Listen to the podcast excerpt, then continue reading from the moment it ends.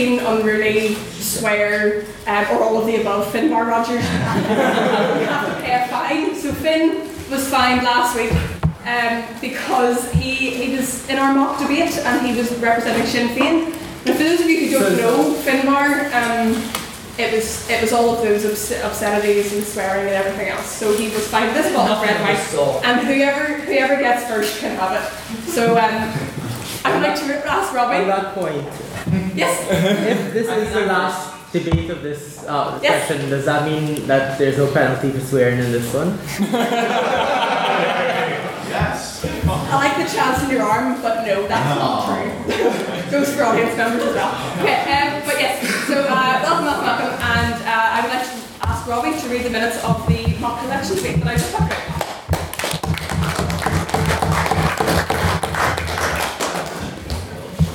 Good evening, one and all. Hope you're well. the Northern Ireland Legis- Legislative excuse me, to say, Assembly election debate took place at the Liquorific on the 5th of May and was attended by 27 members. For the evening, each honourable speaker took up the reins of the respective party leaders of their chosen party. Representing the DUP was Michael Arlene Beals. Mr. Beals started strongly with the party's A material. Catholic schools are promoting harmful ideals, Re- Republicans are smuggling fuel across the border, and all wildlife is a result of God's wonderful and benevolent creation. he went on to say that abortion would remain illegal, and the very idea that a woman should have autonomy over her own body is an insult not just to God, but to Ian Paisley himself. that we should leave the EU, to stop the invasion of those pesky ethnics, and that his party's election anthem would be Cher's seminal classic, Turn Back Time. Representing the Ulster Unionist Party was Ryan Mike Neal. In true UUP fashion, he lambasted Stormont as a whole and insisted that things needed to change, without revealing any plans for change. He claimed that we must increase university fees to ensure a sense of hope, togetherness, and Britishness, chose the Imperial March as his campaign theme, and blamed malignant republicanism for why bad things happen to good people. Representing the Alliance Party, initially, was Mr. Kieran David Gallagher. He began by espousing the usual Alliance Party line, saying that Belfast is a reeking hellhole, and warning that the country's threat level was flashing a mighty beige alert. However, on the question of the EU, Mr. Gallagher shocked the House by turning his back on the Alliance Party and announcing his candidacy for the United Kingdom Independence Party. It was at this point that Mr. Gallagher announced Long live the British Empire and claimed the Iron Throne was located in Brussels. Representing the TUV was Mr. Johnny Jim Finley. Mr. Finley blamed the loony left for the poor quality of catering available that evening, lampooned the fact that we can't even afford a colour photo of our Madge, and blamed the mysterious rash on his leg on Sinn Féin IRA. He concluded by saying that to ensure the membership of his party from now to the future, he vehemently opposed education in all forms. Representing Sinn Féin was Mr. Finbar Jerry Rogers. He claimed that there was only one union that benefits Northern Ireland, and it is not with Westminster. Westminster. If you wish to experience a summary of the rest of Mr. Rogers' speech, simply immerse your head in cold water, back down hard on your own armrest, and ask your neighbour to furnish you with the sweet release of death. SDLP was Mr. Chris Colm Spratt. Mr. Spratt revealed that he was the only member of the panel who could fight for gender equality, as in his time he had known many women and knew what they wanted. Mr. Spratt's tireless speech reflected the high octane nature of SDLP policy. He concluded by stating that if he would, he would marry the EU if he could, and his party's campaign theme would be My Perfect Cousin by the Undertones. Because why not? Concluding this fruitful and productive panel discussion was Mr. Owen Stephen Mulholland, representing the Green Party.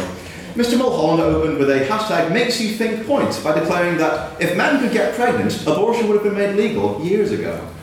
He declared that we should stay in the EU, that the Iron Throne should be made out of compost, and we should replace our country's flag with a beetroot. Vote green. After the debate, the House was given the unenviable task of voting for whom they believe represented their party to the fullest. The vote went as follows DUP, zero. UUP, zero. Alliance forward slash UKIP, two. Sinn Féin, 2. Green, 3. TUV, 5. And the Social Democratic and Labour Party, 14. May I?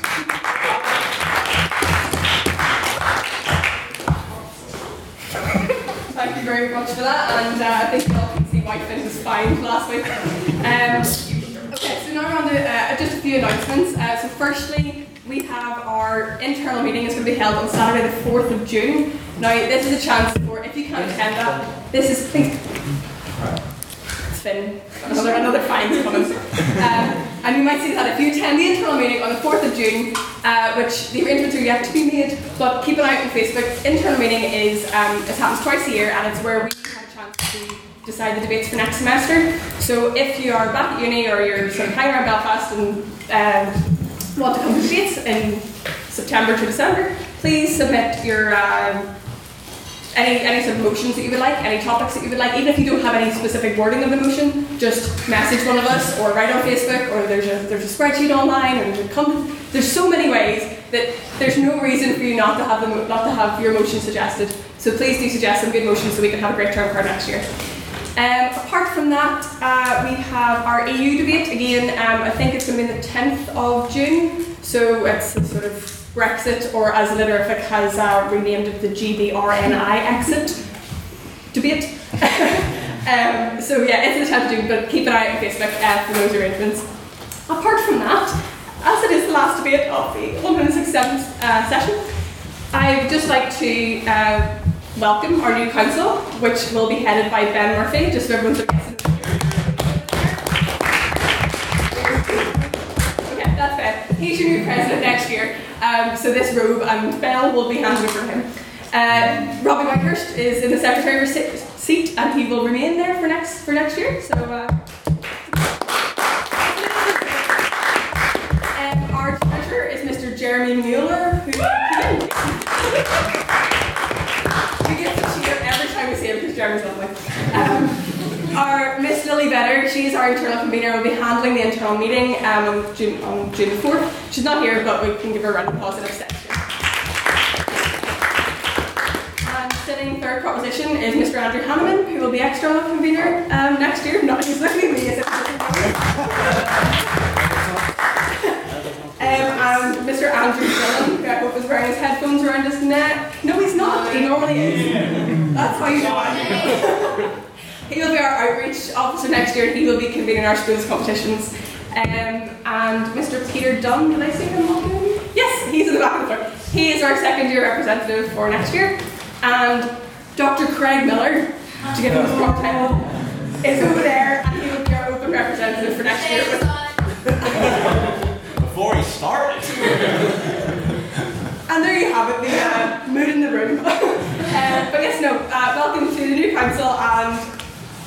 Oh, sorry! Oh my goodness! I'm sorry, didn't remember. The tech officer!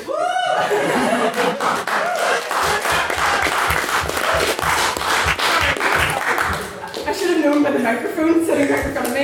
Um, yes, Chris Spratt is our tech officer for next year. He will be recording all of next year. Apologies. Yeah, so uh, they're, yeah, they're going to do a fantastic job. And if you're in Belfast, um, even if, if you've graduated and you're just sort of hanging around, come along Thursday evening, 7 o'clock. You know where they are. Um, and on from that, I believe we're on to, yes, private members business. So this is a chance for you to bring up maybe a topic in the news that you've seen, any sort of mini debates that you'd like to have, any comments on anything. Come on, it's the last debate. Somebody's going to be interested in the news.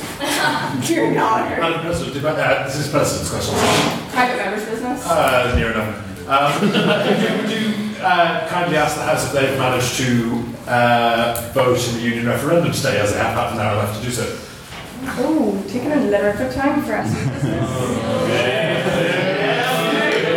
Can, can we vote on that? Like, can we vote on whether I can ask the House that?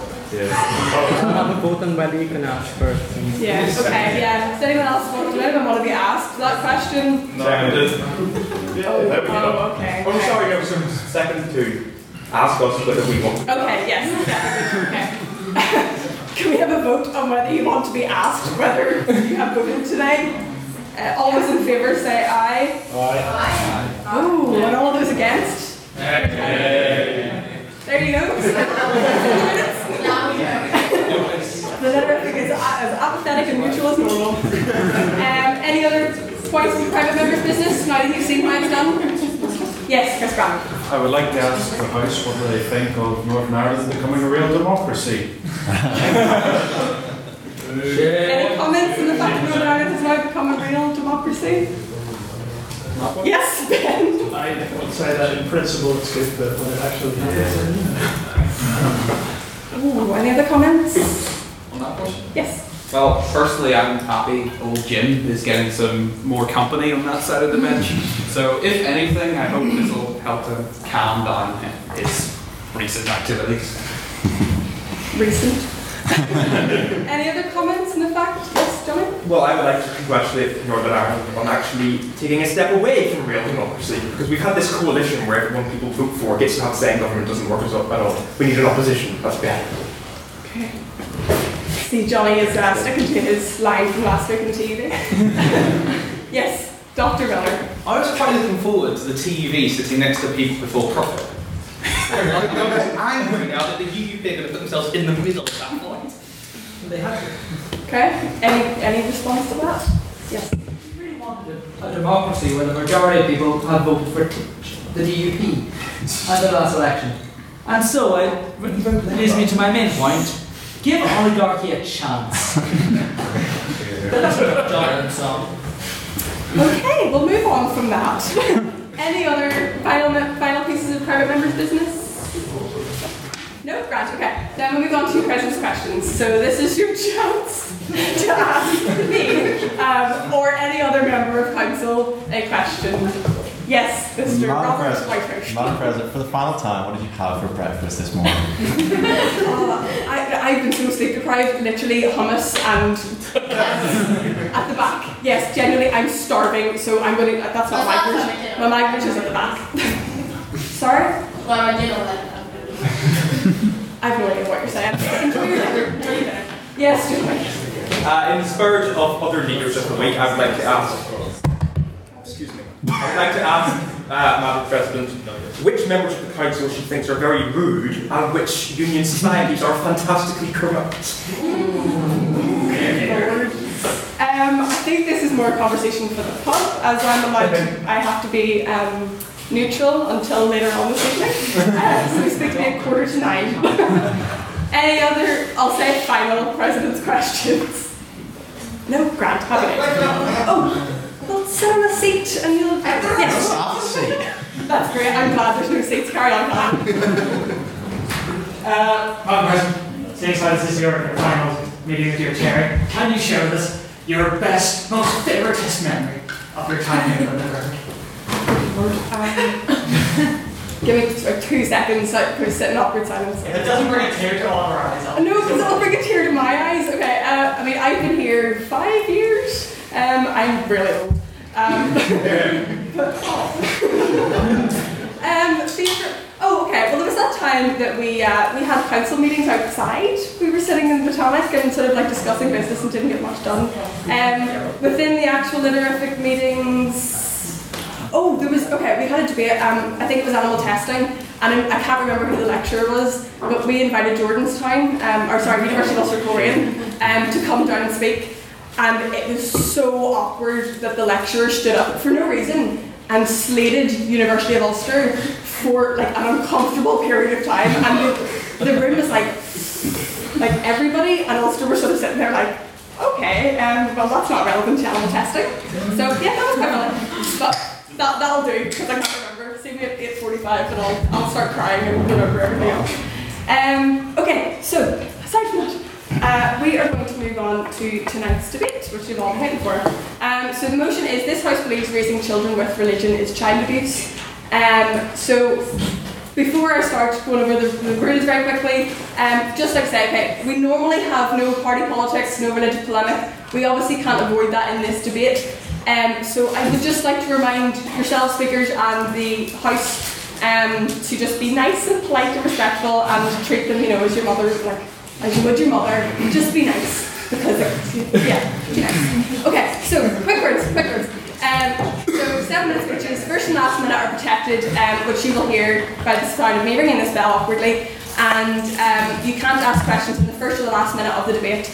If you would like to ask questions in the middle five minutes, please stand up, raise your hand and say, oh, point sir, oh, point ma'am, and it's up to the speaker to accept or reject your question. Um, apart from that, we'll also have questions and answers at the end, and please, if, sorry, if you make a point of information, uh, someone leave it a time before somebody else asks the next one, or we ask another point, just to sort of give the speaker a bit of time to say their speech and have their point across. So I think that's about it for this week. Oh, final time. Okay, I'd like to welcome our first speaker for the proposition, Mr. Jamie McBurney.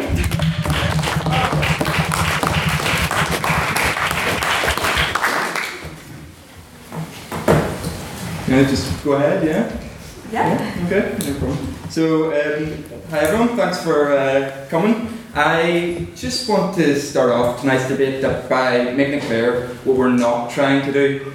We're not trying to ban religion. You should be free to believe as you like, no matter how sensible or ridiculous um, I or anyone else might think it is. We're also not trying to ban the academic teaching of religion, and as a, and as a matter of fact, I would encourage it because much of cultural development, literature, and art require an understanding of many forms of uh, mythology. On the other side of the table, we should also not hear arguments uh, that religion is good for children or that instills life lessons or so forth, because these are not defences against whether or not it abuses children. By way of comparison, a paedophile priest can't denounce in court that the orphanages he ran or the moral guidance he supplied to children means he did not abuse them. Good works are not a defensive abuse, whether it's a person or a religion. This whitewashing would be a disgusting tactic which simply ignores the, abu- the accusations of abuse. So, what is emotion? We on this side believe that raising children with religion is child abuse. That is to say, using religion to raise a child is abusive. The NSPCC defines child abuse as any action by another person that cause, causes significant harm to a child. It can be physical, sexual, or emotional. It can just as often be about a lack of love, care, and attention. So we can see that abuse can take many forms. It can also vary in severity. What we will show is that raising children with dogmatic beliefs and indoctrinating them is abusive, that many religious practices children are forced to take part in are abusive, and the position of religious authorities often allows them to abuse children with impunity. The other side is a rather arduous task to show how each of these things are not abusive. I'd like to start by identifying a common thread within most, if not all, religions, and that's what I refer to as a carrot and stick mentality, which requires your obedience in the only life we can be sure we do live this one. This is in exchange for unquestioning faith or risk suffering some ghastly consequence. Your mind probably jumps to ideas of heaven and hell as a carrot stick, but not all faiths contain these. Some contain reincarnation. But even with this, punishment and reward remain. Perhaps waken in the next life as a worm or a lion or prey.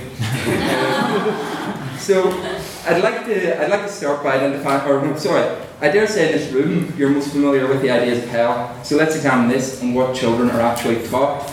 There's a there's a lovely little book written by evangelical Christians called The Cage, a young children's guide to biblical teaching of hell.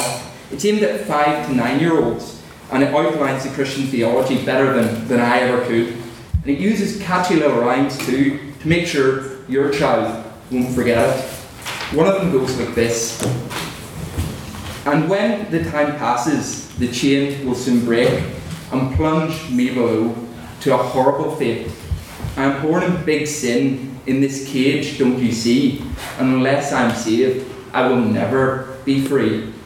In other words, yeah? Is this just one particular instance of religion, or is this inherent to all religions? Anytime should never all of be children's? I think um, if you look at many, many different religions, as I said before, it's within all of them. I, I, I would be very hard pressed to think of many religions that didn't have, have this carrot stick mentality.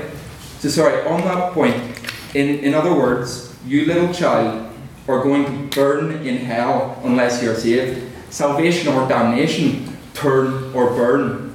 Some have the audacity to call this a choice. You're literally holding an eternity of hell to a child's head unless they agree with you. This isn't a choice, it's coercion. This is bread and butter, sorry. This is bread and butter indoctrination. It is inseparable from religion. It is also child abuse. And is there even the slightest shred of evidence that any of these religious current realities actually exist? No, it just says so in your holy books. We have to have faith or trust that it's true. Well, I'm sorry, that's just not good enough. And to teach us the divine, unalterable truth is horrendous. It would be bad enough if we were merely talking about metaphysics, heaven and hell, but we're not. Bundled with this indoctrination comes all sorts of dogmas. For example, anyone can look at a newborn child and see beauty, potential, and wonder. See the joy in parents' eyes and the happiness this brings to families. Religion, however, destroys this. It forces people to genuinely consider the idea that newborns are laden with original sin, that they're filthy creatures in need of On that redemption. point, sir. Yes. You're talking about one religion. No, I, I'm like this.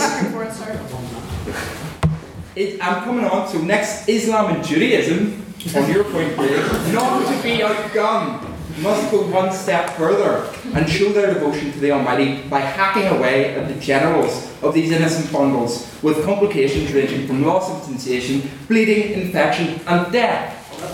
Re- Sorry, uh, sorry, I'm time. Uh, raising a child with religion is abuse. All of this is often before the child even reaches its first year, and only one of many dogmas in relation to things such as homosexuality, child marriage, child healthcare. The list goes on and on.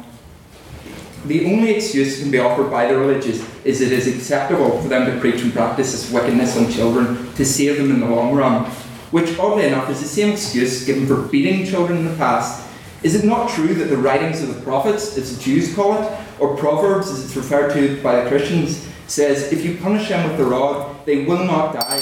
Punish them with the rod and instead save them. You might as well say you have a God given right to abuse children. All indoctrinate our children in some way, shape, or form? You might say.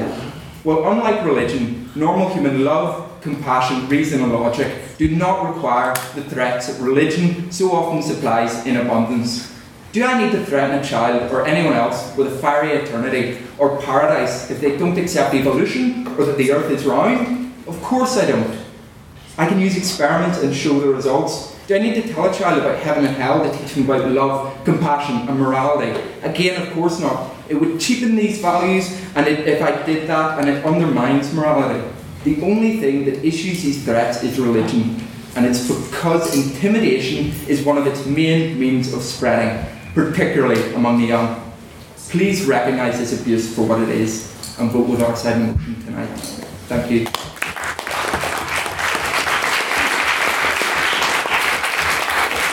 Thank you very much, Jamie. Okay, for his uh, fantastic maiden speech, give him another round of applause.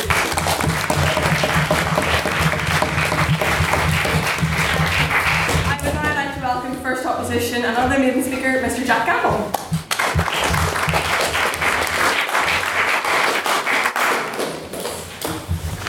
Uh, my girlfriend and I have a, a long-running joke that when I was young, I had an operation to remove both my heart and my tear ducts. I mean, whatever film we watch, if it's The Notebook, if it's Les Mis, and if it's even Schindler's List, I don't cry. I just don't get emotive. But I must confess that this week, as I was preparing and um, and watching a video of six-year-olds with big signs gleefully shouting, "God hates fags," there was something in me that was just tense, intensely unsettled raising children with religion be nothing short of child abuse? Well, that emotive leap to that conclusion is tragically flawed. It's tragically flawed because the proposition implies a false dichotomy, that's flawed in its arrogant overstretching. So firstly, it is a it's a myth that only the religious indoctrinate. Jimmy definitely sidestepped this. He asked the question and didn't answer it. The perceived problem with raising children with religion is that it's an incredibly selfish act. You've biological play on your hands and you're molding it into what you want. It's the best unfair because you deny the child to mold themselves, and at worst, it's cruel because you're poisoning their minds with the toxic filth of religion. The proposition presents you with only two options. You can raise your child with religion, or you can raise them without religion. You can raise them with religion to mold their minds without consent, and for them to harden, or you can raise them without religion and allow them to mold themselves. Two seconds, Andrew. But this is a call. Because it's embarrassingly obvious to everyone that all parents must mold their children. So instead of two categories, we just have one. We have those who indoctrinate. Some will do it with a holy book, some will do it with a set of house rules, some will do it with critical thinking principles that we should teach our children. But we cannot escape moulding young minds. On that point. Yes? Well, the first, the first proposition outlined a specific tenet, that is, you obey this or, you know, unending peril. Mm-hmm. Surely that differentiates it from something like political freedom, which is more so a political ideology than a religious one, and there's distinction there. But I think we all do have a worldview, we have a set of beliefs that will influence practice, that have our own con- commitments and our own beliefs, which will affect how we do things. As we raise them up, we are initially saying, what this is good, this is bad, this is indefensible, this is really, really good.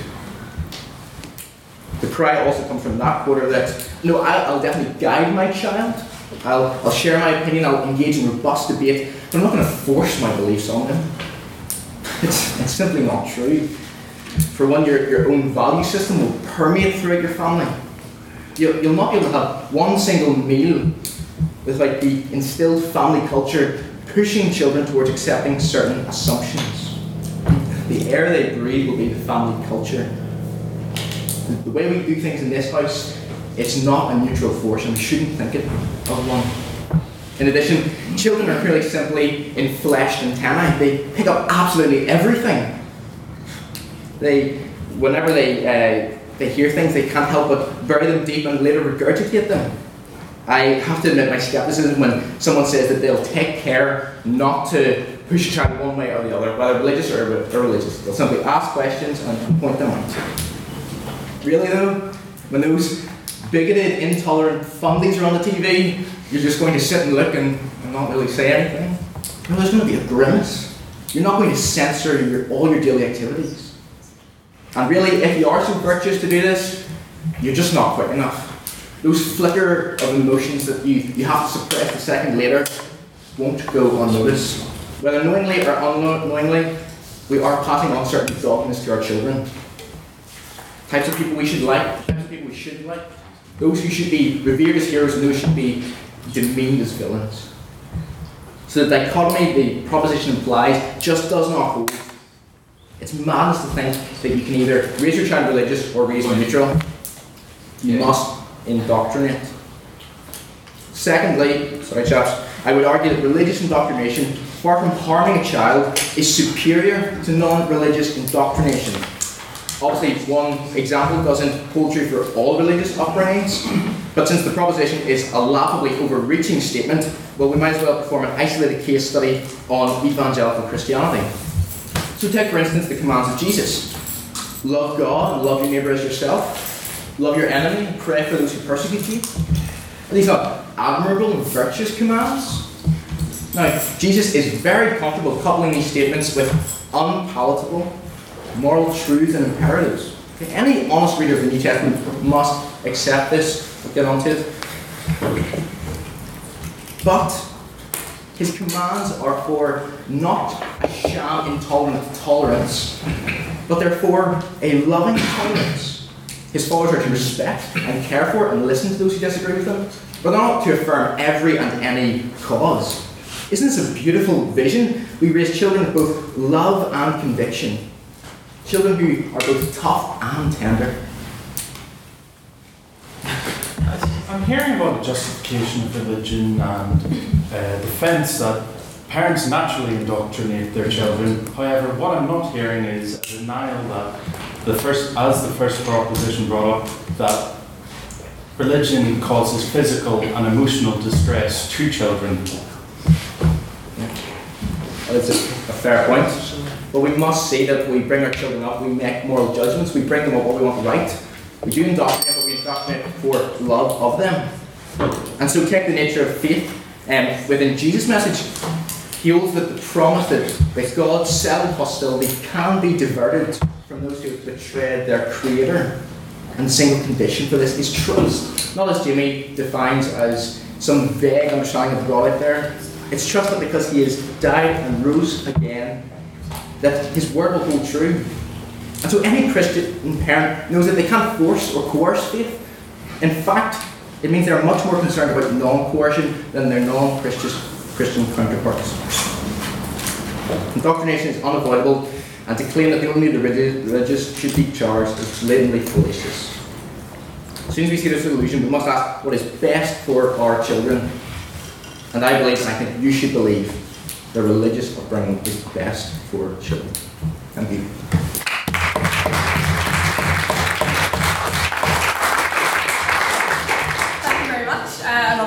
Another amazing maiden speech. Uh, so another round of applause for Jack.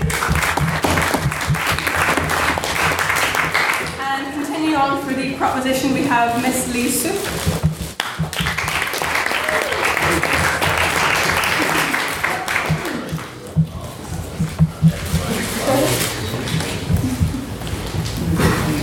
Many thanks all for coming to the debate. I thought debating about religion here would be as interesting as controversial. Our side of the house is here tonight to claim that raising children with religion is child abuse. I have a softer approach of the motion, so be aware that we don't want to ban the religious education made by parents. And mainly, mainly, don't be offended because I'm going to tackle every single religion. No matter Muslim or Christians, all religions have common characteristics. when I saw the term child abuse, the first thing which came to my mind was pedophilia. Okay, it's a joke. Religious authority. religious authority that the child has to rub shoulder with and molest them. However, sexual abuse is an extreme case, and the hurt, the hurt of the problem is more insidious. It has been shown by many psychological studies that the childhood is an important period to build the adult you are in the future. The basis of a good education is to accept and help to develop the personality of your children, not to brainwash them. Some opponents of the motion could argue that the punishment inflicted for not believing in God and any other standard reason to punish a child is equal. However, a child is already able to decide what is true or not. It seems completely absurd to believe in a life after death divided in two areas, hell or heaven. How to access heaven? You have to be a good prayer, confess your sins. For many religions, no sex before the marriage. For the children, don't eat candies. Later, for a teenager, don't drink alcohol and don't smoke. To sum up, don't enjoy your life. to access the paradise. Not point. Later. the paradise, How paradoxical. It admits that heaven and hell exist, which has, not been scientifically proved so far. Of course, a human being changed during his life, and when he is an adult, the parents are supposed to have no longer authority upon their offspring. An adult has his own judgment and his freedom of belief. But I can observe that it considerably impacts the conviction of a human being and as well as his social life. I'm French, and I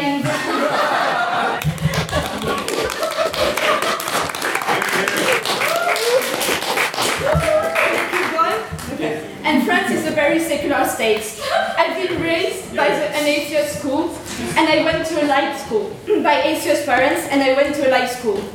Generally, I never really paid attention to the denomination of my classmates. Actually, even the evangelical style was more important than our belief, and it's not because French people are posh.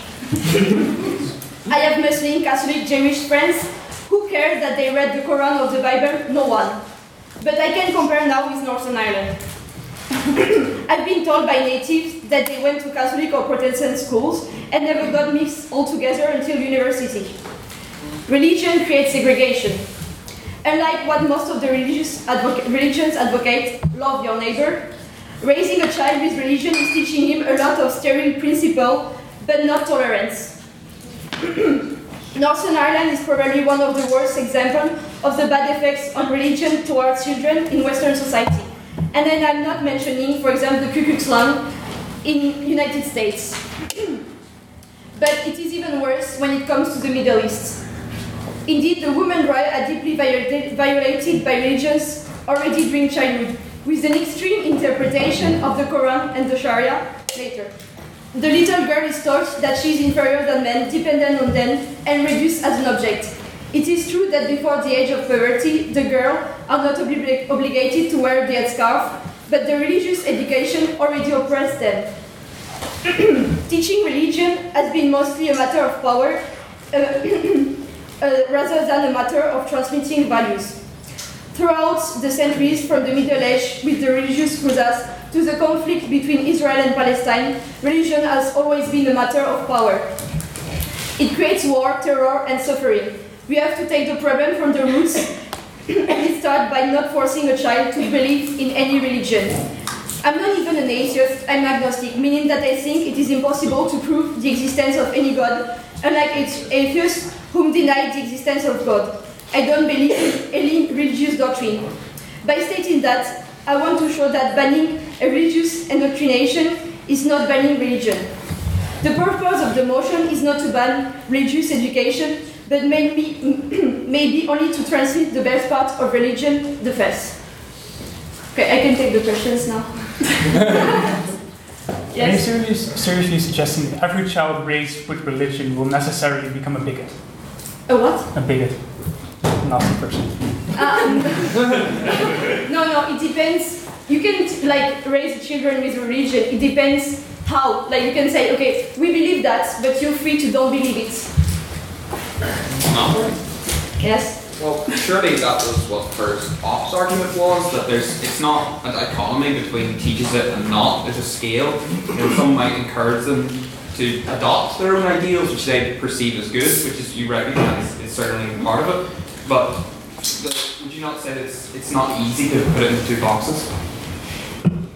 I didn't put it into boxes. As you said, there is a large scale. But if I had to choose between being for or against the motion, I'd be for. There's no more questions. I can leave. Thank you.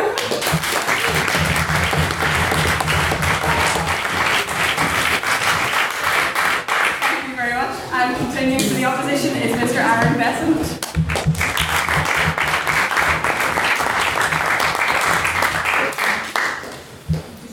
Uh.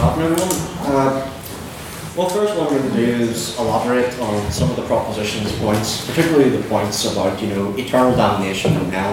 And then I'm going to go into a point about fictionalist accounts of morality and how religion can be used for the benefit of the child and how it isn't child abuse. Well, first, the proposition would like to point out that children are told from a young age that, you know, you have one choice, believe in your deity or suffer eternal damnation. But that, this meaning of eternal damnation does not mean that you burn in fire and brimstone. That connotation was brought up early, early on and is most popularized by Dante Alighieri's Inferno. What it means to live in hell is merely a separation from God. That is not to say, that is not any form of, say, physical torture. It is a far different meaning for those who hold faith and those who don't. Well, now I'm going to get into the part about fictionalist accounts of morality. It doesn't matter whether or not. No.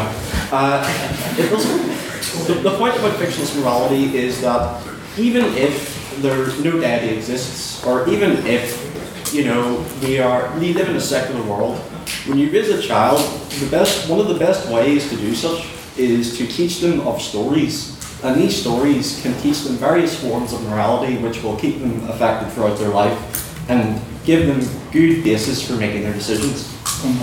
Now, no, thank you. The best way to teach these stories is by, for instance, in the Bible there are stories called parables. And what the parables are are quote unquote earthly stories of heavenly meanings. Now what that means is these are stories which involve a dilemma and the outcome of the dilemma promotes a virtue. So, for instance, in the farmer's son, you have the farmer's son who goes out and spends all his father's wealth without his father dying. No, thank you. He comes back and seeks redemption because he's realised what he's done is a huge mistake. Now, these types of stories can be used to benefit the child because it provides a great basis for, say, early education in that regard. No, no, no, thank you. Now, one of the major concerns is I know the proposition have brought up allegations of, say, you know, there have been instances of institutionalized pedophilia. That is, that is certainly known. My point is, when you raise when you raise children with religion, we're talking about a family matter, and I believe religion should be tied strictly to a personal one and one that relates back to the family. When you have organised religion, this is where the problem gets into hand. But whenever it becomes a familial thing, it becomes much easier. Yes. Yes, sorry. Um, there are many religions which are based around um, organisation. One example would be the Catholic Church with the likes of the Pope as the head. There's many other Coptic um, Christians and other faiths with heads. So it's, it's not just family units. Yes, but what I mean is, whenever you raise a child with religion, the people who primarily do that are the, the parents, because the parents have an inherent, you know, motivation to educate their child in religion. Now, what's important to note about this is, you know, there's some sort of notion that children won't be indoctrinated if they live in a non-religious family, but that is false. Like, either way, we have to mold a child to have its beliefs because children are very volatile from, say, the ages of three to eight upwards. That is when they develop their personality. And if you do not set a good example, then that will affect them for the rest of their life. No, thank you. And uh, this is where morality comes into it, really. If you teach a child the lessons of Jesus or the lessons of your prophet or of any other religion, then what you're doing is giving them stories which you can work off to better their understanding of life and make them hard decisions and moral dilemmas. I would much rather, for instance, in, in no, thank you. In the essence of Christianity, for instance, there are different virtues such as humility, to be kind to others, and all these other virtues which are exonerated in that religion. Now, in other religions as well, this is the case. The whole point is to prove yourself as a better person. And I would much rather, in this self, in this selfish and morally decaying society, that we now have this moral basis to work on. Because in the 21st century, we, we are decaying in, the, in, in our societal values and how we view oh, people. Yes. Yeah. Um, by what uh, justification are you using moral decay? We have less crime, less less rape, less like. I, I don't understand where you're getting this moral decay from. Okay, so when I refer to moral decay, I mean that because society as itself has become more affluent, we have become less happy with ourselves. We have become less happy with the luxuries that we have. We can't, we don't care as much about our neighbours. We spend too much time, you know, procrastinating. We spend too much time focusing on gadgets and knickknacks, which will have no use to us. Whenever in the Bible and in other religious teachings, we will learn about how respect for the family is important. On that respect point, for thank you. No, and respect Byron, for no. others is important. And it's a basis of how we can improve ourselves as a society. Because the purpose is, like, in Northern Ireland in particular, yes, we have had a very dodgy past. Um, that's, that's, that's not, that's not disagreeable. The point is that even during times such as the Troubles, Catholic and Protestant communities have never felt closer, and that's a fact. The two communities were close together in their religious beliefs. The whole idea of the Troubles was a political struggle, and I bel- like raising a child through religious beliefs does not indoctrinate them to hate the other side or to hate other religions. The point is to follow Jesus' teachings and love thy neighbour. And I believe that raising children with religion is not child abuse, but as a cure for this morally decaying society that we call home.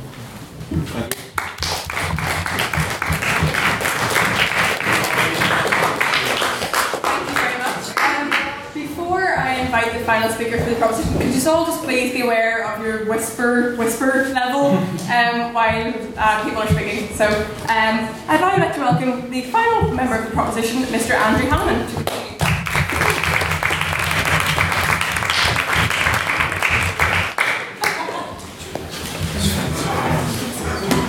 Right.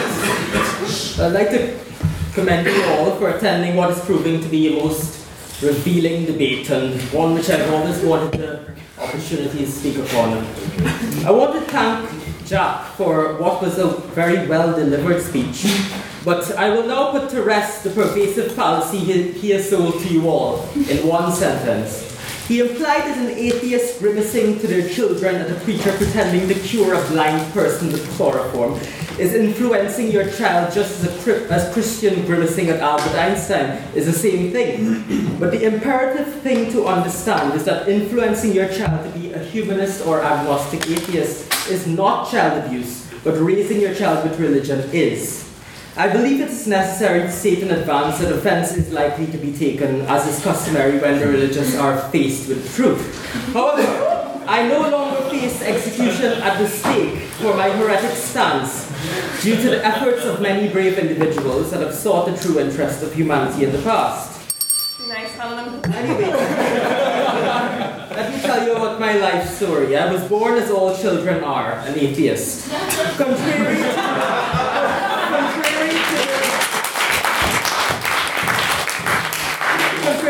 ridiculous sentiment that babies can be Christian or Muslim or whatever, this is the way we enter the world. However, at only not, not right now. At only a few months old, however, I was to be recruited into a cult by an old man in a dress who splashed water on my forehead and declared being saved of original sin.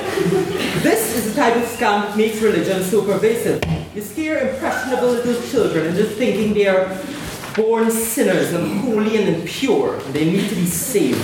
If they submit to your particular set of beliefs, they shall be rewarded not now, but in the hereafter. And if they don't submit, you face an eternity of suffering. You're essentially created unwell and incurably so, and then ordered to become well for fear of eternal torture and death. Uh, You're, yes. I would like to say that Christianity teaches that self-improvement actually heaven is a pursuit of perfection. You don't say that we're to better ourselves and make sure that we live a better life until we reach perfection after our death. Okay, on, uh, to respond to that, um, child abuse in terms of pedophilia, genocide that has happened over the years, the Crusades, the ISIS, whatever you have, uh, that that are extremes are not um, the pursuit of, of, what was the word that you used, sorry, um, but pursuit of whatever positive thing that we, anyway. um, you are told of this. all- no, sorry. That's not. You're told of the all-knowing and all-powerful God that will strike you down if you call His name in vain. So all-knowing is He that by this logic He knows if you're going to go to hell before He creates you, and He does anyway. But don't worry, God loves you unconditionally. Growing up as a young child, I was made to read the Bible and have in fact read it from cover to cover. It is amazing that as young as I was, I saw it for what it was. These primitive stories of creation and God's maniacal genocide of almost everyone in the Old Testament. The intellectual defect, yes. I, I would like to hear less of an attack on religion and more of a highlighting of the abuse that it causes to children. Well, you're going to get to that, but if I were to do that completely, I will have to um, take away my whole speech. So, the intellectually defective and plagiarized story of an ark built by an 800 year old man in the middle of a desert who summoned two of every living organism into it, including polar bears and lions that require completely different climates for their survival, and sailed above the highest mountains for an entire year while God drowned everyone for not being gullible enough to get into a floating zoo in the middle of a desert. Why is this child? Why is this child abuse, as um, Mr. Spratt would have asked? Because of the fear that these stories indirectly and directly promulgates in impressionable children. I had nightmares about being told that Jesus would come like a thief in the night in the second coming, and one must act in accordance to his will so that we do not have to face eternal damnation. I would rather invest in a home security system love everyone except if they're gay or from a different religion or don't, or don't believe the world is 6,000 years old. But many children don't have the choice to leave. The punishment for apostasy, apostasy, for example, in Sharia law in Islam is death. Imagine how a child must feel to be told that and when it actually happens to them. It takes a very long time to decondition yourself from that guilt and fear. Even having been re- resolutely agnostic from the time I was about 10 years old, I, for example, still find it incredibly difficult to wank on religious holidays.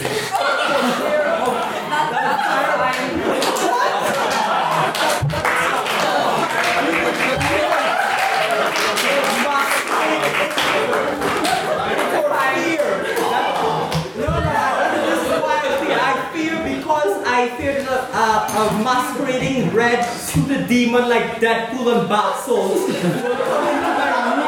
with, a, with horns and pitchfork and judge me. In fact, much of the story in the Abrahamic religion is outright child abuse. God appeared unto Abraham and said, Thou shalt kill your son, mate. No time to explain. Isaac his son up a mountain for cinematic effect and lifts a knife to strike without a, without a question. And then God said unto Abraham, only joking I oh. Isaac would have had severe PTSD. The most central story of Christianity is outright child abuse as well. God decides after 4,000 years, maybe the Jews are the chosen people after all, and decides to create the New Testament so that people can discriminate against Jews for all eternity. The only way he figures this can be done is by sending his son down on a mission against the Romans. A suicide mission, actually. He makes a big deal of making sure that the person who is going to be pregnant is a virgin, since children must know that the sexuality of women must be repressed for all time. So, I mean, everyone can see what a loving and heavenly father this is. I mean, um, the message that this sends to a child or a parent is absolutely ridiculous and should not be promulgated. I can go on to talk about all the religious child sexual abuse and all of that that has come about, but you all know these stories. For all of you who believe that indoctrinating children with, religion is harmless and it just gives people comfort, I'd just like to bring your attention to almost every single war ever perpetrated institutionalized pedophilia, systematic rape, genocide, slavery, forced conversion, and the denying of basic rights to women, gays, members of other faiths, members of the same faith that choose to say the Lord's Prayer slightly differently, honorary. I don't have time to complete it. But this is a cancer that needs eradicating, and it causes irreparable harm and religion forces in children, the divided and damaging society that it creates here in Northern Ireland and elsewhere. And I ask you side with the proposition.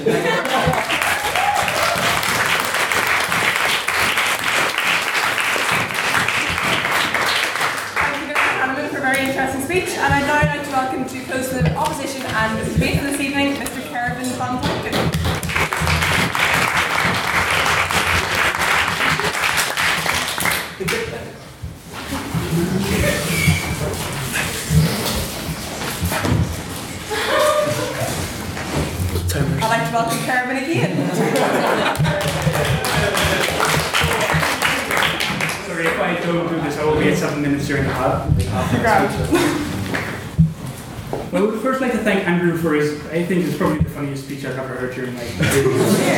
uh, Quite a shame it wasn't really relevant to the motion. but, Um, we, we got the idea also from the first proposition speaker that basically the only use of religious studies is going to be because it helps us in understanding so, certain parts of culture and certain parts of art. But I have another suggestion for the proposition speaking team as a whole that the use of religious studies can also be to acknowledge and to learn that religion is actually something that is very, very diverse and very, very complicated. And we think that Team Proposition haven't grasped this diversity and complexity in this debate. And what I'm going to do is three things. First of all, show you that all of that most of the things that proposition has mentioned aren't actually things that are inherent to all religions, and that therefore raising a child with religion per se is going to be harmful for those children. Second of all, that the things which they have proven are actually inherent to at least most religions aren't actually not so bad that they actually deserve the heart, uh, the epithet child abuse, and we actually also think that this is crowding out other things of child abuse and actually sort of diminuting the term and what child abuse should actually stand for and why this is harmful. And thirdly, I'm going to talk about why there's actually negative consequences involved with perceiving uh, raising a child with religion as child abuse and why these harms outweigh what they can say. Uh, I will take a point of information. So we have a lot of talk about bigotry, about gender mutilation, homosexuality, and other anti-homosexuality within the church, and other things which we really frown upon. And um, also, for example, the fact that we that religion teaches us that we shouldn't enjoy our life.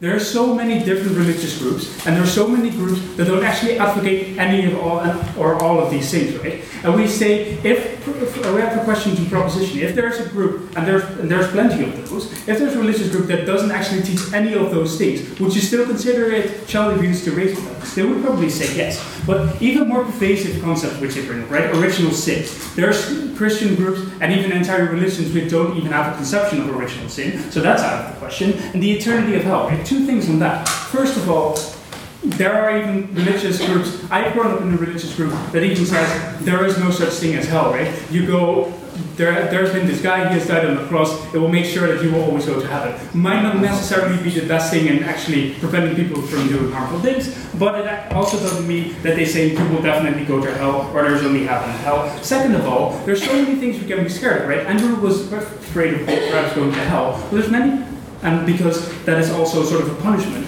I was scared of actually going for prison for something I wasn't actually sure what I'd do because I never would understand what all the laws in this country were. And we actually think that for a child who cannot even grasp the concept of eternity, right? Probably no one in this room actually cannot, can even grasp what eternity is.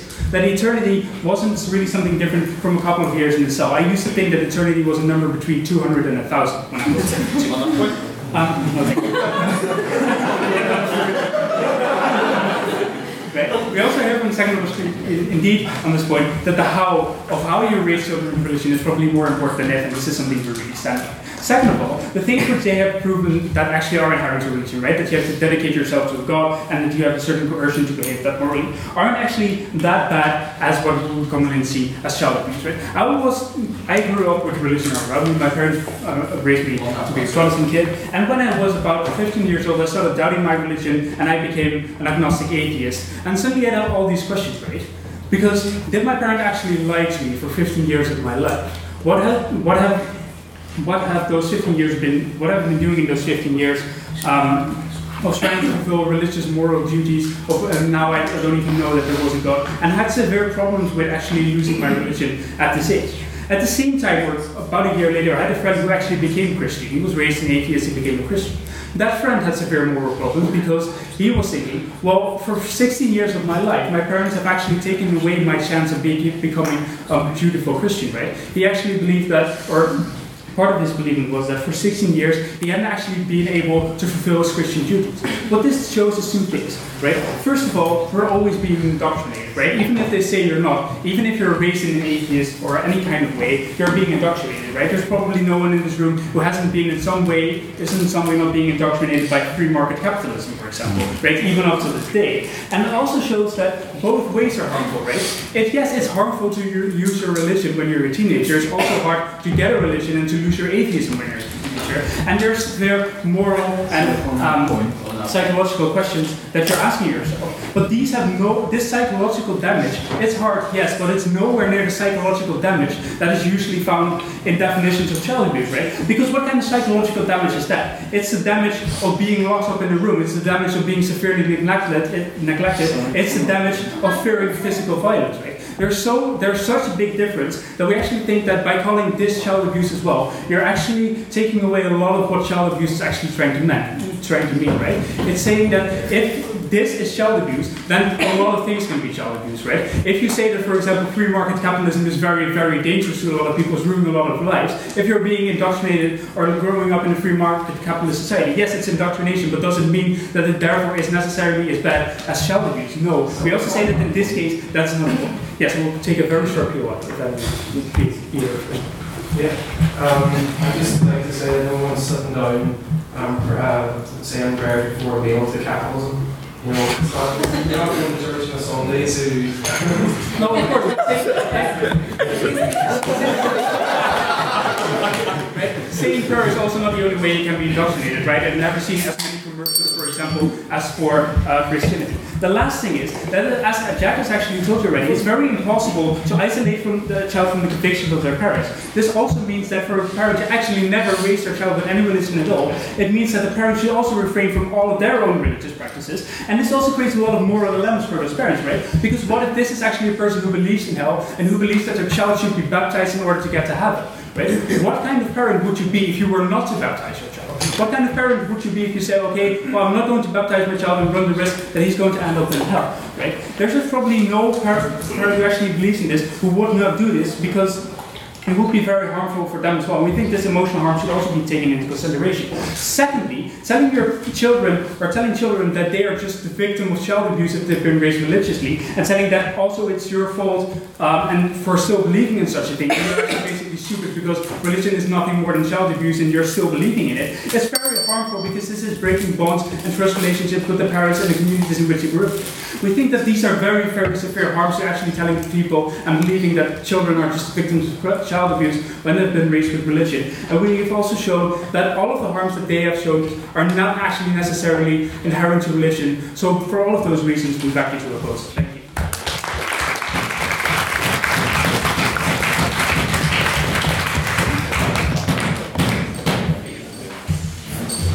Thank you very much. Uh, welcome to Final Debate 167th. We'll see you all September.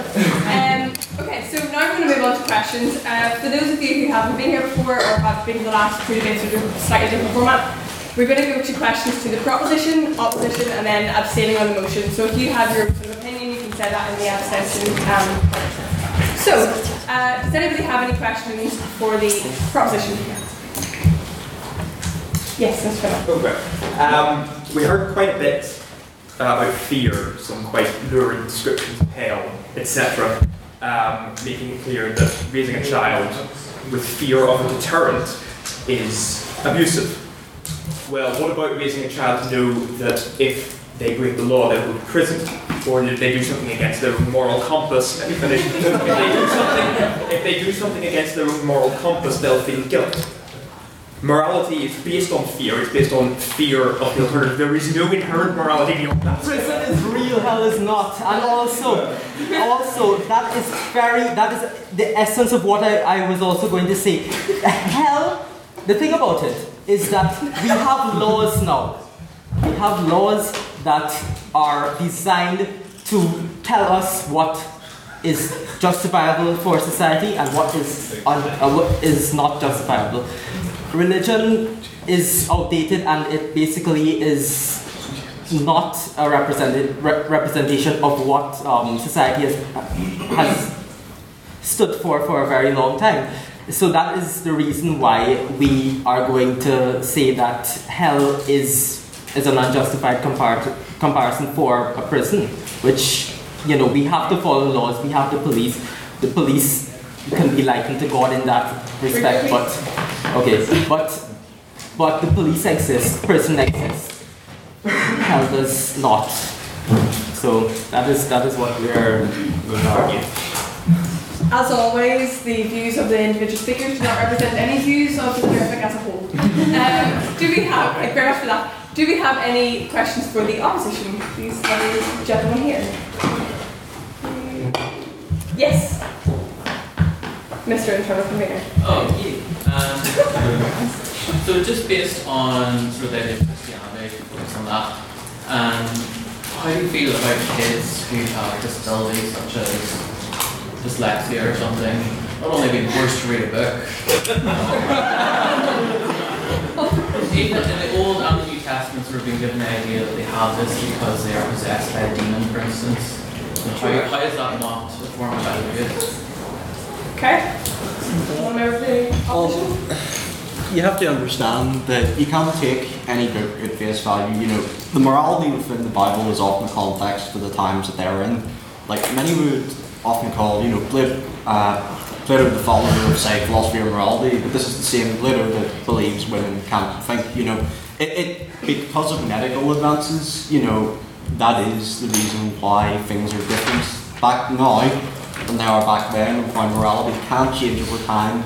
But while many of the core tenets remain the same, uh, you were talking about, say, you know, dyslexia and not reading the Bible, but you have to understand as well that the Bible was translated to English because of working class, you know, Protestants who wanted to actually learn, well, learn what the Bible said, and you know, the whole point was that they were able to read and write because of it. That was kind of the, the basis of it. But there are people that are willing to, you know, sort of expand on that. You know, it's not a case of if you can't read it, just ask someone because that's the whole premise of how the current Bible is based on. Okay, thank you very much. Uh, do we have a Disclaimer brief? after that as well. as- Pardon? The disclaimer should be repeated for that one as well. Yes, okay. Um, all views of the individual speakers should not represent Um, do you have a brief response from the proposition? I'm sure you would Um, just, just on the point of morality being contextual, this that, that's an argument that just doesn't doesn't wash with me. Why was it Leviticus 2013, for example, talks about how you should stone homosexuals? Under what context is it acceptable to stone homosexuals? Anyone, please, please No give me a context. Thank you for your rhetorical question. Um, okay, do you have any points abstaining on the motion? This is for the opinions, any sort of thing that you don't think anybody has covered during the debate? Oh, uh, Emily, yes. Um, I think on the opposition side, you talked either really broad, like religion is this concept and you can't pin it down, so you can't criticize it as a whole, or really small, like on an individual level, you're going to hurt people personally. But you didn't really cover the middle ground, which is the institutionalized nature of religion, which is the majority of religion, and you didn't where I'd say most of the abuse would have come from. So do you have any thoughts on how you would tackle that? Yeah, sure. I mean, if this is a motion that's talking about parents raising their children with religion. It's not. I mean, there, there was some talk in uh, the, the first couple of speakers in the debate about the institute uh, the institutions of religion. But I don't think it's really that relevant because if you're talking about raising a kid with a religion, whatever that may be, it's not. I mean, because indeed, as you say, the majority of religions have institutions in them, but there's definitely a lot of them that also don't. So it's not something that needs to be inherent in every religion. It's not something that is inherent in religion as it is. So to say that all, like all reli- or to um, raising a kid with any religion is going to be child abuse because there are some religions which have an institution in which um, child abuse has happened. Um, that, that's going to be a flawed argument.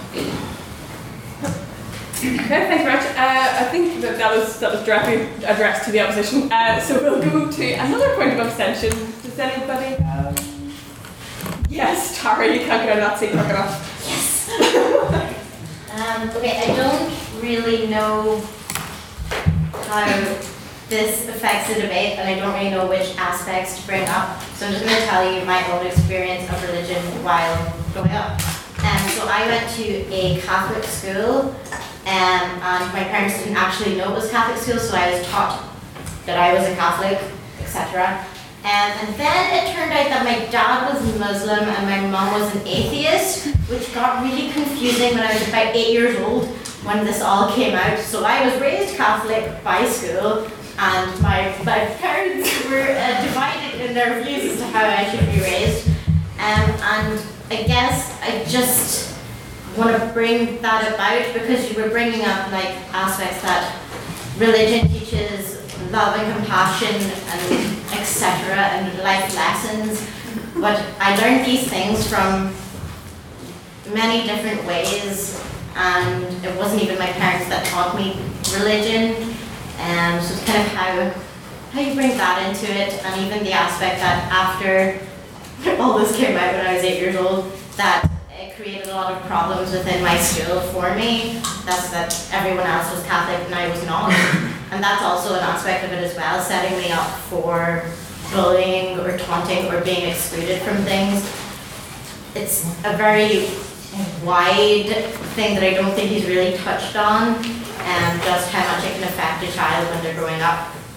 Okay, thank you very much. We'll have one response from the proposition then opposition. So, yes. Well, I sympathize with that because I also had a um, similar experience having, well, my parents would have been from different religions. Well, my dad was a Christian atheist and my mom was, a, was, was Hindu. Um, so basically, you know, I've had, I've had also a lot of different opinions coming at me from, you know, different directions. And yes, professing to a denominational school that you are of a religious faith is um, means and means for, for bullying and that is one of the integral aspects that I believe that we should focused on as well that people who are bullied because they are atheist truly shows the divisive nature of religion.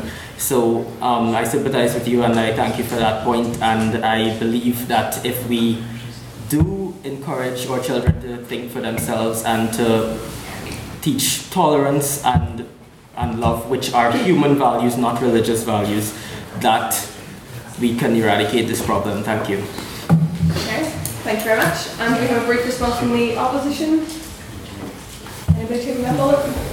Well, the, like, if to continue on being bullied, um, like when I was about 12, I was also being bullied because I was a Christian by atheists, right? So it doesn't automatically say that just because you're a race and atheist or just because you have these values, it's going to make you automatically exempt from things like bullying or things from bad behavior.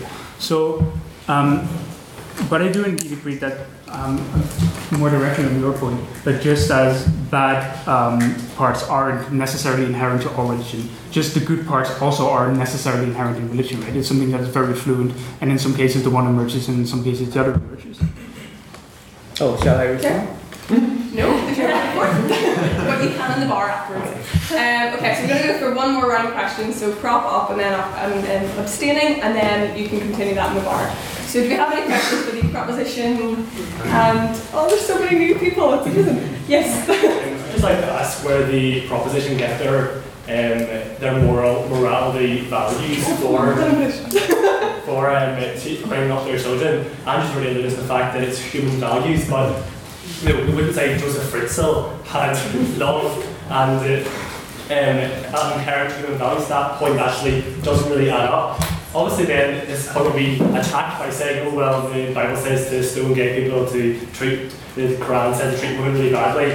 That I would argue is you taking you kind of twisting what I would believe, but um, without with you using that phrase that human values to, to set morality, that doesn't really make sense. And actually, would you give any credit to the place of religion in um, uh, promoting love and good values in the world? Because I know we have had a lot about the wars, but there actually has been no. Um, no admit, uh, nobody admitting that actually there have been a good place for religion in the world, and that has actually done good things for morality and teaching our kids. Uh, Yeah, I'd, I'd like to take you up on that offer. I think um, religion does provide community in a lot of cases, but you fall into a trap which I initially laid out. You can't, that does not whitewash the, any child abuse. Any good doesn't whitewash any child abuse. Also, human values. I wouldn't say that Josef Fritzl was a guy who was compassionate, had reason and logic. And this is what we need to base morality upon, our altruistic nature. Like, there's, um, if, if you, if Sam Harris puts it that um, religion gives people bad reasons to do good things, if you see a child starving, you don't need to, you don't need to think, oh God told me to save that child, this is a good thing for me to do. You can think compassionately, if I was in that child's position, if that child was my son, my daughter, I should feed that child.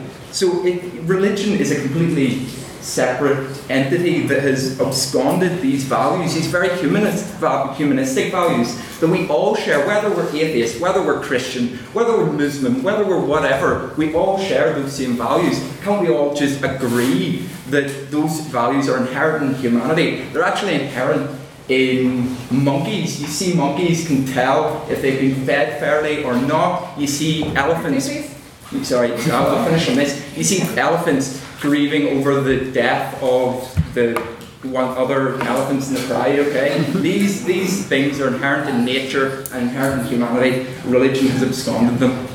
Okay, thank you very much. Have a opposition response that? I think the issue is not so much that people don't do more. I think it's very clear that you know I'm not sort of danger here because somebody could whip out a machete and behead me. It's that there's no real basis in your, your line of thinking for objective morals. Okay, thank you very much. Um, do we have a question for the opposition, these three guys here? Yes. Um, I, I, I I don't think that uh, the opposition have made the point tonight of the benefits of, of religion and, and to try and, I don't think anyone here is on the religion that there's a certain level of indoctrination, brainwashing, fear of scaremongering involved in, in bringing your in any roads. What is there uh, positives that outweigh those negatives? I think sometimes it's comparing apples and oranges. We're talking about faiths that believe in a life after death, and so to measure their work on temporal, okay, here's seven years, what's religion going to do for me? And to ignore their claims that there's a life beyond it. And so they, it plays out in that. So it, I think religion does a benefit here now, but I do think that by nature the focus of them is on the life after death. Okay, thank you very much. Um, we'll have one final point of abstention before we move to a vote. So do we have anybody that hasn't spoken? Do you know what, Mr. Craig? No, I've got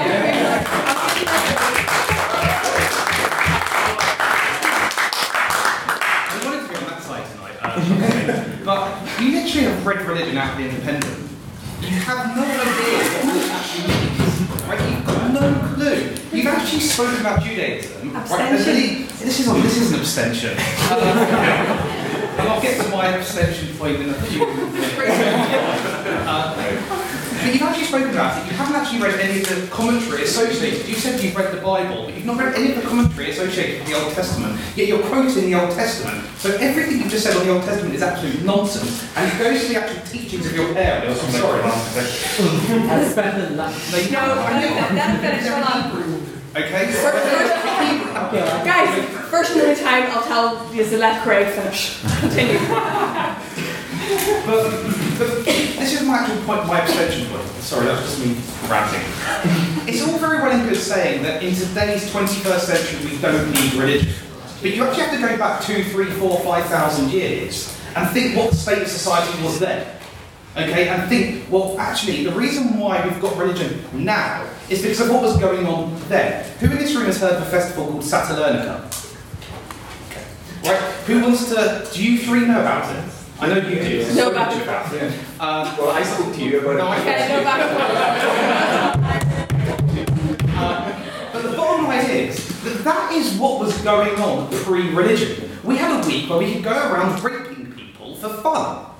That's what life was like pre-religion. So yeah, it might have been twisted and contorted and used as a weapon for politics, and that is the way in which a lot of the things have happened even nowadays, and it has. But the actual essence of religion and the way it was meant to be was meant to be quite a neutral point. That's my abstention. Oh, no, no, no, slipped it in right at the end there. Okay, right. We're gonna have a response to the proposition and a response to the opposition. So quiet, please. Please. Please be quiet. Or unless Yeah, um, I just yeah. There's there's rape in there's rape in religion. There's rape. In, I don't see your your point about uh, Saturnalia. I, I just really don't see that point. I'm sorry, but like if it's if it's if it's moral, if it's moral in there's just it's nonsensical in my eyes. Sorry, sorry. I just Thanks very much for telling Craig he's talking nonsense. Yeah. a point from the opposition. Do you have anything? Well, Craig. Oh, sorry. Sorry.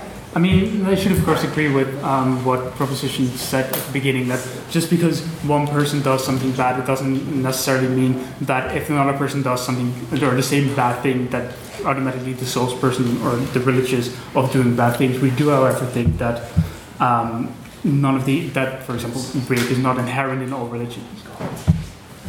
Thank you very much. Okay. Because do we have one brief point of abstention, an actual abstention this time of your own personal opinions, anything the debate missed? A lot of them. Yes, in the blue t-shirt. Sarah, you don't mind, please. Um, I was saying that raising a child with religion is child raised, that's quite a serious allegation to make, and it's usually taken very seriously. You know, children are taken off their parents and or put in prison. So I'm sort of, I suppose you haven't really addressed what you think the consequences if this is abuse, what should actually happen to parents. Okay, thank you. Proposition? Yeah, you can go back. Yeah. Well, yeah, abuse is a strong word. It's just a way to make seem the parents the way. Why you want to me?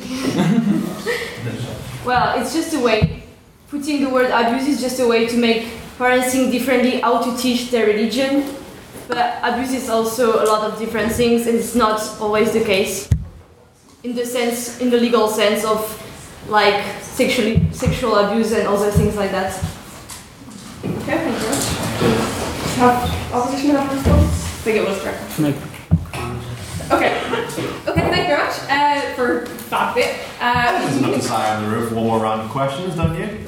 Second. Time- okay, I was, I was going to say finish at the bar because it's getting on. Okay, right, one more. Right. Does anybody have any questions for the proposition? This? No. yes, Stefan. Yes, uh, the spoke at length about morality, and you spoke about code law and how our laws are set in stone and they will gauge what's right and what's wrong. And the first prof spoke about con- how contextual morality is absolute nonsense. So, what do you go for? Do you go for Kantian absolutism, or would you go for Christian virtue morality? How would you set out what is moral and what is not, without the years of our Christian morality, which has set the today's morality and what is good and what is bad. Thank you very much. So I, I think we're sort of straying a wee bit from the topic here onto what morality is and where we get morality from, as opposed to this side believes that religion is child abuse. I've already outlined where where I think we get morality thro- from, and I'd only be repeating myself if I if I said it again. Can't say anything better than I already have. Sorry. Confident words. Thanks very much. Um, do we have a question for the opposition? These lovely guys. Yes, Kieran. Yeah, okay. First of all, actually, I just wanted to say I think it makes um, the, the final speak for the proposition. I think if that isn't a display of symptoms of abuse, I don't know what is. Um, but um, very, very quickly, it's a two-part, and I will be very brief, Madam President.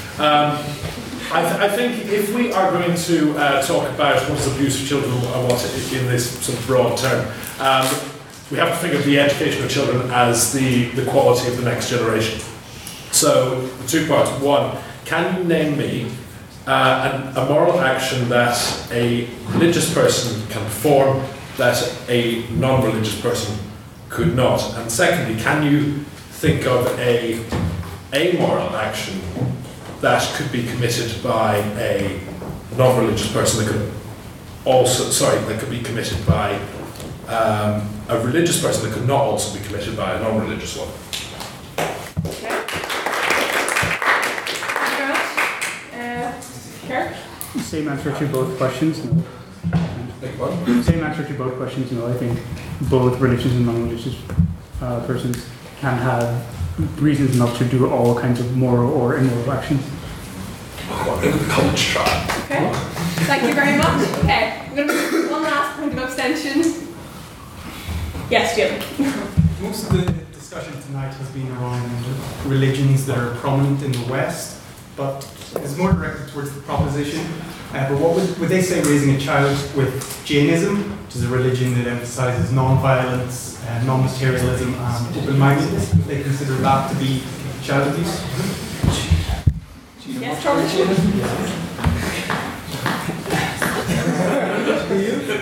A bit. Okay. Okay.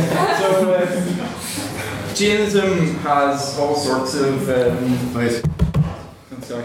Only you. No, it wasn't you, So um, Jainism has all sorts of, of dogmas and stuff attached to it, um, including including stuff like they will they'll cover their mouths so that they don't even eat a fly while they're walking along. They'll not go out at night so they don't even trample on grass. Now, with Jainism, I admit it may be a lot harder to do. I, I don't know the, the faith that much, but what we're talking about is religion as a whole, and we've targeted the main religion. Jainism is a very, very small religion, and I'm sure you can probably find some religion somewhere that doesn't have a carrot and stick mentality. I just don't know it. I don't think Jainism does.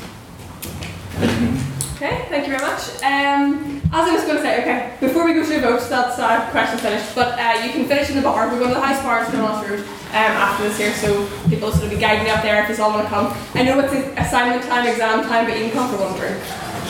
Anyway, Uh, okay, so we're going to go to a vote. So the first vote is based on your on your personal opinion. So everyone can vote in this here. So if you if you believe the proposition side of the motion and you believe that this house what is it? This house believes raising children yeah raising children with religion is child abuse. Thank you very much. It's, I've said it wrong. Okay. If you agree that raising children with religion is child abuse, please raise your hand and say aye. Just an opinion or? Own opinion.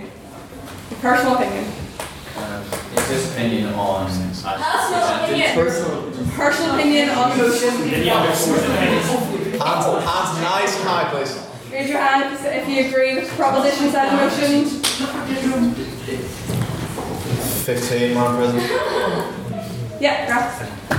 And if you agree with the opposition and think that don't think that raising children with religion is child abuse. It's one of our longer motions of the year. Um,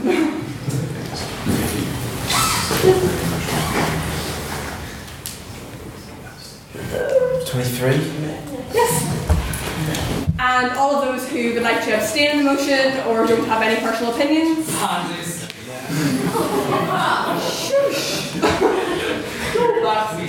Finn, please.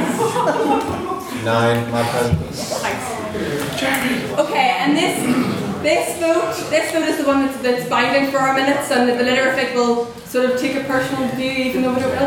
Um, okay, so this is based on speaker ability. So um, all of those who have your really nice shiny membership cards. For the last debate of the year, all those who have your nice shiny membership cards. Gemma, you're on council. Okay. For those of you who think the proposition spoke better tonight, please raise your membership card and say aye. Aye. You're a slave to capitalism. 20? 21. 21, 21. Craig would agree with there. And all of those who think the opposition spoke better this evening, please raise your, I want to say- please raise your hand and say nay.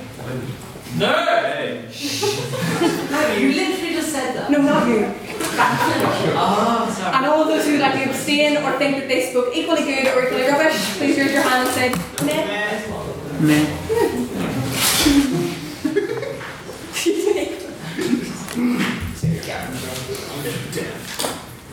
Okay, I think I believe opposition won the debate this evening. Proposition. Okay,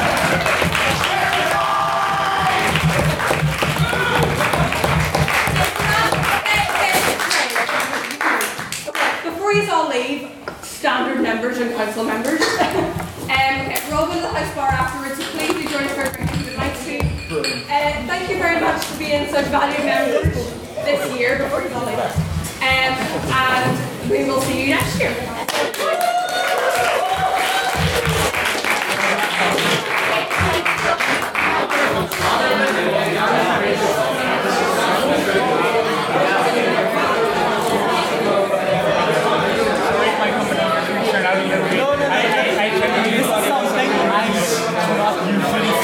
I forgot to do it. I did it, and now it's so.